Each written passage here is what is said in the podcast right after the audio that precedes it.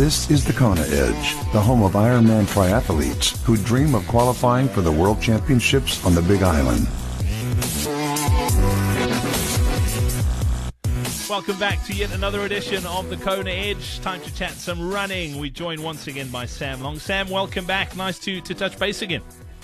Yep, absolutely. Sam, you come from a bit of a, a, running background, and, and often we see the guys and girls who, who really excel in the sport. Uh, a lot of them do come from from a running background. Do you think it's uh, it, it, it helps having that? I mean, is it possible to really succeed at this if you if you don't come from a running background?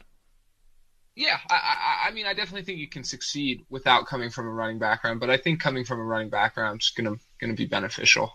Let, us talk about some of the things that you've done over the years that that's that have given you gains on the run. What what are some of the things that you think that you can pinpoint that you go, you know what, this has really helped and, and made me a, a better runner? Yeah, well, this might be the trend that uh, hopefully people are catching on to. I'd I'd say as with the bike, uh, long runs for me are one of the biggest keys, probably the biggest factor uh, to running success. Uh, but but at it's a little different in the bike that I I think the long run, while it's maybe the single most important aspect, like all those other sessions in the run to me are really just as important and have helped me become a runner just as much. You, you mentioned about mixing it up on the bike, and you, you, you ride a bit of mountain bike, and then you're on the TT, and, and then on the road bike. Do you tend to mix things up running wise as well? Do you do some roads, some trail? How do you how do you sort of split things up? Yeah, I, I definitely mix it up. Uh, and I, am thankful to live in Boulder, uh, which has just some phenomenal running trails. Uh, I mean, I love I love to get out and get on a nice single track trail, and especially again, same thing. I, I, I follow that same trend where on an easy day, I much prefer to get out on the dirt trails, uh, just because it's the mental break, it's a softer surface, uh, and it, it kind of has those same benefits where you're going to have to be changing up your cadence. It's also actually going to in- introduce some lateral movement, which is great for triathletes because we really don't get enough lateral movement. Uh, and so, yeah, I'm, I'm on the trails a good bit.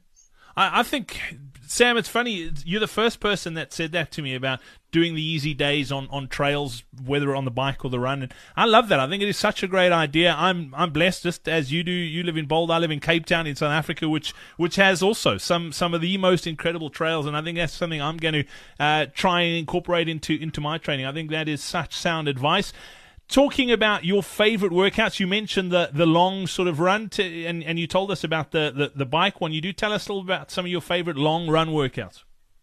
Okay, well, yeah. So so it's I, am not going to get into like actual long run, but just more workouts. My long run's generally just you know two hours, maybe a half hour at Ironman or half Ironman pace. That, that's pretty much my long run right there. Uh, sometimes it's an hour and a half, but my my in terms of my long run workouts because they're generally pretty long for me. Uh, too, which I, I think is sound advice for an Ironman. Uh, some of my favorite ones are is a fartlek workout. I love to kind of do uh, one minute on, one minute off, two minutes on, one minute off, all the way up to five five minutes uh, with just one minute off between, and then you go all the way back down. Uh, and I, I think that's a great workout. Uh, and how I take it is I don't take those minute off like it's not walking for me. It's still a jog. Uh, and that's gonna just get some huge aerobic development. And uh, I just did it last week. That that workout last Tuesday, and by the end, uh, I mean my legs were screaming at me. Uh, but it helped. Uh, so that that's one good workout. Uh, I also like to do some track workouts. Just to kind of get the leg speed up, which I think is big, kind of push that lactate threshold a little bit uh, which which is going to be more beneficial for a half Ironman than for a full Ironman. So, you know, something like, uh, well, this is always one of my favorites to try and do is I try and get up to 40 times 400, uh, and try and do those at half Ironman pace, or you could do them at Ironman pace and with a minute rest in between. I, I think if you can do that session, uh, you're kind of the man. Uh,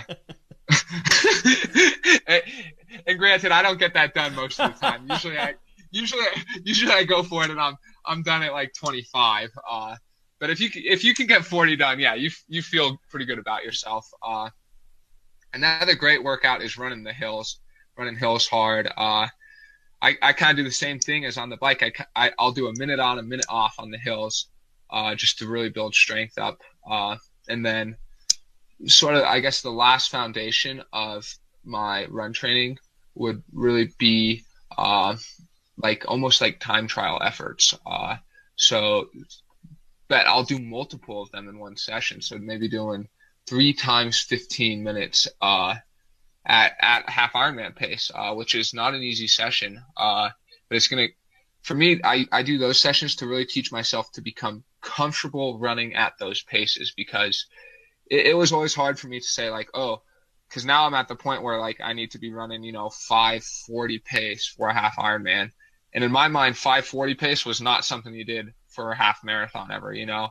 And, and so I've really, and I, I think everyone's in that boat, no matter what pace you're running, you know, let's say, let's say you're going in a half Ironman and you're trying to, you know, break uh, 90 minutes in the half, half marathon. So then that's 652 pace. So that, that's, you're probably going to be thinking, dang, that's kind of fast to me. So I would highly advise going out and doing three times 15 minutes at 652 pace and trying to become as comfortable as you can during those 15 minutes. The whole time you should be saying, I need to make this easy. I need to make this feel so relaxed that it's going to be no problem in a race. Uh, and so that that's a big session for me too. You lost me at 4,400, Sam.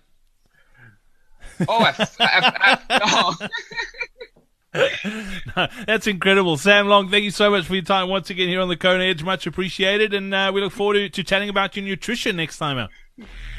All right, sounds good. We hope you enjoyed this episode of the Kona Edge. Run like the wind.